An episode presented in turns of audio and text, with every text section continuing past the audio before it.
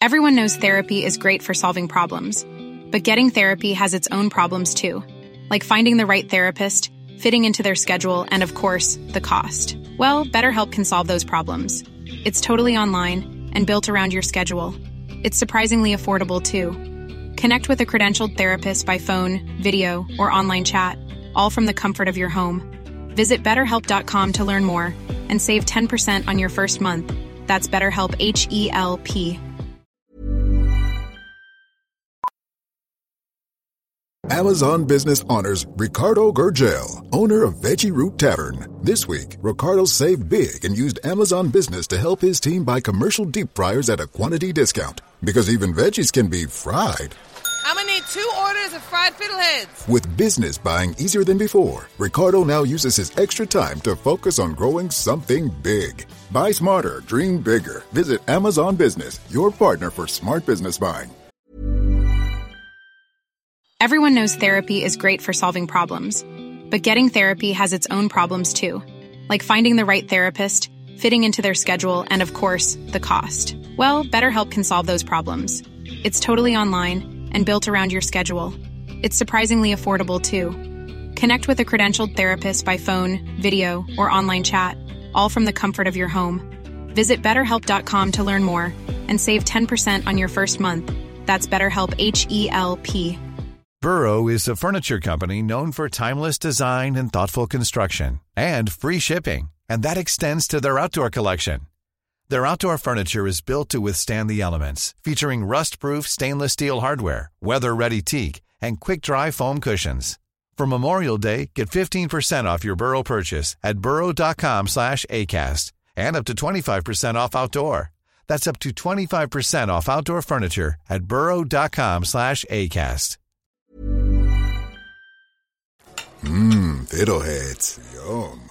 Why does Comcast Business power more businesses than any other provider? It has technology solutions that put you ahead, like the fastest, reliable network and serious savings. Whether your small business is starting or growing, you need Comcast Business. Comcast Business, powering possibilities. Ask about Comcast Business Internet and Security Edge, or find out how to get a $500 prepaid card with a qualifying gig bundle. Call or go online today to learn more. Offer ends 10 23 Restrictions apply. Call for details. Kung bago ka lang sa aming channel at mahilig ka sa mga kakaibang kwentong katatakutan, pindutin ang subscribe button at ang bell icon para lagi kang updated. Kung hindi, mumultuhin kayo.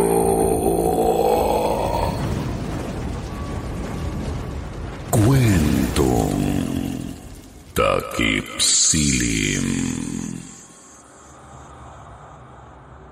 Kamusta mga tagapakinig? Ang ating babasahing kwento ngayon ay ipinadala ni Lilibet. Kung nais nyo ring ibahagi sa amin ang inyong mga nakakatakot na karanasan, ay ipadala nyo lamang sa stories at kwentong takipsilim.com o kaya naman ay i-message nyo lang kami sa aming Facebook page. Huwag nyo rin kalimutang i-like and share ang video na ito. Simulan na po natin ang kwento. Higante sa Tanay, Rizal Isang mapagpalang gabi, Sir Jupiter, at sa lahat ng inyong mga taga-suporta. Tawagin niyo po akong Lilibet. Nangyari ang karanasan kong nakakatakot noong dalaga pa ako. Taong 1986, nagtungo kami sa Tanay Rizal dahil mayroong isang pamilya na nagbenta ng ektaryang palayan sa lolo ko. Nakilala namin si Mang Sendong. Siya yung padre ng pamilya na nagbebenta. Ang nag-usap-usap ay sila lolo lang. Kami naman ni tita ay nagkayayaang maglakad-lakad muna. Malawak po ang palayan at maganda rin ang patubigan. Nakakainganyo maglakad gawa ng napakasariwa ng hangin kaya nalibang kami sa kwentuhan. Hindi na namin namalayan na napalayo na kami't nakarating sa maraming mga puno alam pa rin namin ang daan pabalik kaya nagpatuloy lang kami sa paglalakad. Siguro lagpas sampung metro na ang layo namin kina Lolo noong marating namin ang malalaking puno. Mas malapad pa sa tao yung mga katawan at ang lalago ng dahon. Ilang saglit lang po, nakaramdam kami ni tita ng mahinang lindol. Napahawak kami sa puno, sabay na upo. Maghahanap sana kami ng masisilungan pero wala kaming nakita kaya hindi na kami gumalaw kung nasaan kami. Maya-maya, nawala na rin ang lindol. Pero nakaramdam kami ng kaunting pagkahilo kaya hindi kami kaagad nakaalis. Makalipas lang ang ilang minuto, may napansin kaming malaking bilog na gumagalaw sa taas ng isa sa mga puno di kalayuan sa amin. Para siyang niyog na kasing laki ng palanggana.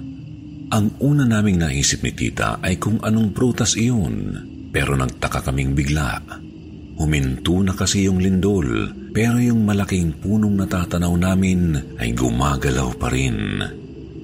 Hanggang sa nakakita na nga kami ng malaking kamay, sinlaki yun ng buong braso ko.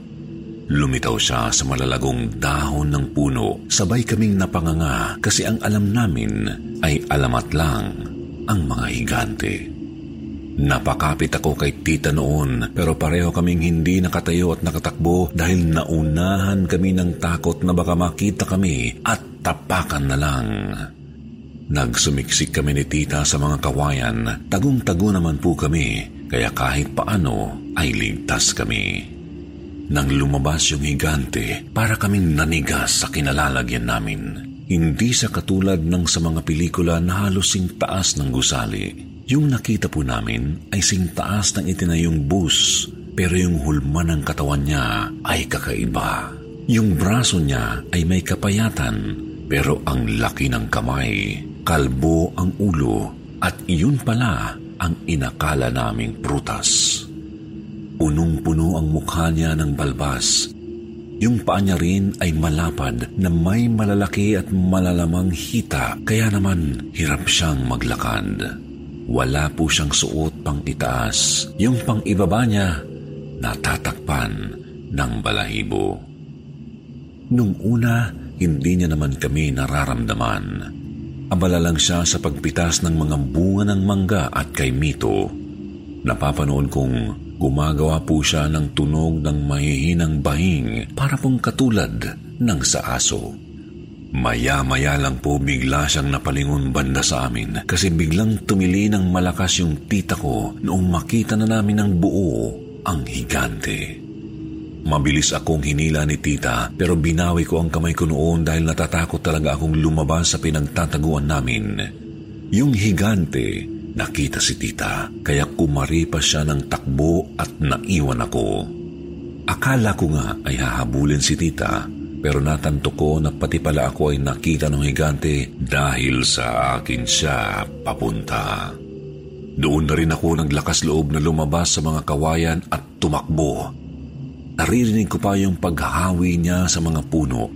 Paglingon ko sa likod, ilang metro lang ang layo niya. Hindi ko alam kung saan napunta ang tita ko basta ako sinundan ko lang yung daan pabalik. Hindi ako huminto sa pagtakbo noon. Hindi ako nakaramdam ng pagod sa sobrang takot. Hindi ka pwedeng babagal-bagal kasi ang lalaki ng hakbang nang humahabol sa akin. Maya-maya ay naramdaman ko na lang na bigla akong nahirapan huminga. Para po bang hindi ko na kayang habulin ang hininga ko. Kaya nang may makita akong malaki at malapad na bato, ay lumihis ako ng daan para doon magtago. Bato-bato ang lugar na iyon. Tuyong ilog po kasi iyon at doon ako humabol ng hininga. Sumasakit ang dibdib ko noon. Halos lumabas na yung puso ko sa dibdib. Nang makaramdam na ako ng kaayusan, ay napapaisip ko kung totoo ba yun o panaginip lang. Nasampal ko pa nga ang mukha ko noon kasi baka panaginip lang iyon. Pagsilip ko naman mula sa kinatataguan kong bato ay nandoon yung nilalang. Sumisinghot-singhot siya noon na parang hinahanap ako. Kaya palagay ko talaga malakas ang pang-amoy ng higante. Nang maramdaman kong may mahinang linol na naman, Tumakbo ako. Nadapa pa ako nung una at tumama ang puwet ko sa isang bato. Pero dahil nga dala ng takot at taranta, hindi ko po yun agad naramdaman. Nakabangon ako sabay karipas na naman. Ang problema naman ay hindi ko na malaman kung saan ako dadaan. Kasi parang naging magkakamukha na yung mga puno, kaya dumiretso na lang ako kahit saan. Paglingon ko sa likod, nakasunod na naman siya sa akin. Di nagtagal, nagawa ko siyang maiwan. Mabagal lang naman po kasi siya, pero tuluyan na po akong napalayo sa mga kamag-anak ko ni hindi ko na rin alam kung saan na ako nakarating. Napadpad ako sa malawak na damuhan, pero di naman matataas. Kung wala nga lang humahabol sa akin, tatambay pa ako sa lugar na iyon. Ang ganda kasi ng tanawin. May kakaibang pakiramdam at kakaiba din ang sikat ng araw doon. Pero nakakita po ako ng mga bakas ng paa. Malalaking bakas po siya. Naisip ko na hindi lang iisang higante ang mayroon sa lupaing iyon. Marahil ay may pamilya ang nilalang na humahabol sa akin at doon nakatira sa lugar na iyon, kaya binilisan ko uli ang pagtakbo ko. Nakarating ako sa may ilog. Mababaw lang naman, wala akong pagpipilian kundi tumawid sa kabila dahil ayaw ko naman nang bumalik. Pagkatapos kong tumawid, lumingon ako pabalik at nakita ko na may isa pang higante. Mas maliit siya sa unang humabol sa akin. Pinanood niya lang ako. Mukha po siyang takot. Pero nabahala ako noon. Nakita ko siyang may dinampot sa lapag. Binato niya po ako ng bato. Pero hindi ako tinamaan. Palagay ko sa tubig sa takot kaya hindi ako hinabol. Hindi na ako nagaksaya ng oras. Umalis ako agad. Wala akong ideya kung saan ako mapupunta. Doon lang din ako nagsimulang umiyak. Para po bang late reaction at doon lang ako nakaramdam na kailangan kong umiyak.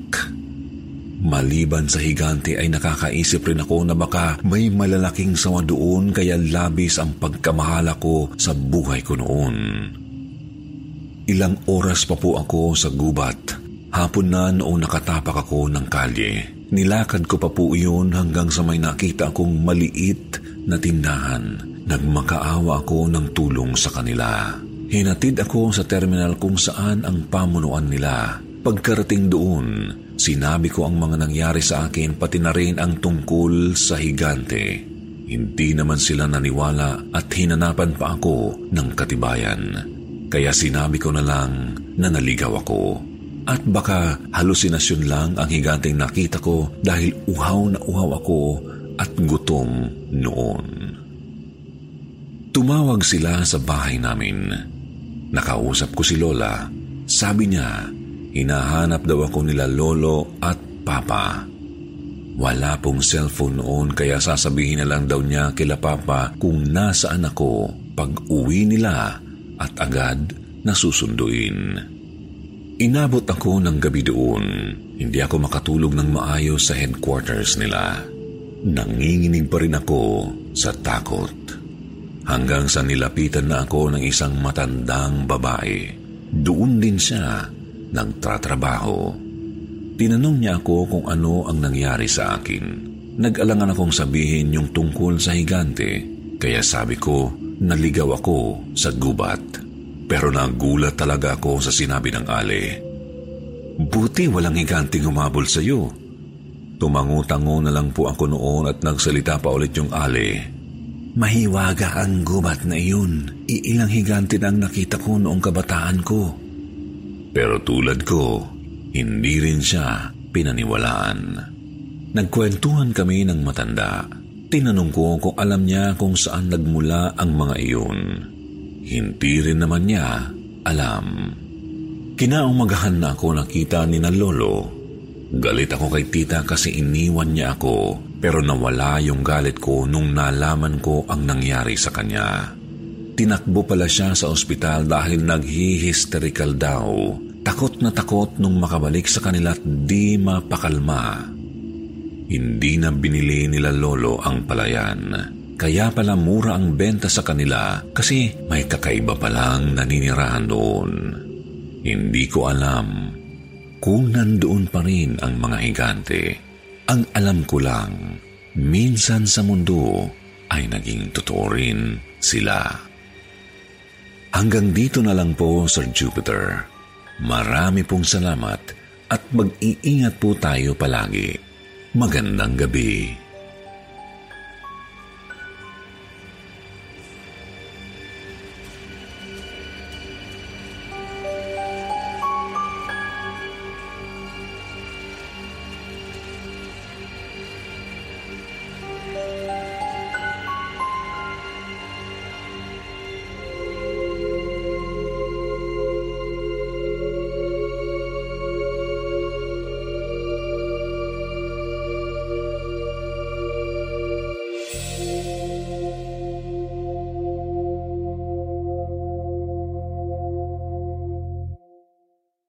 Why does Comcast Business power more businesses than any other provider? It has technology solutions that put you ahead, like the fastest reliable network and serious savings. Ask how to get a $500 prepaid card with a qualifying gig bundle.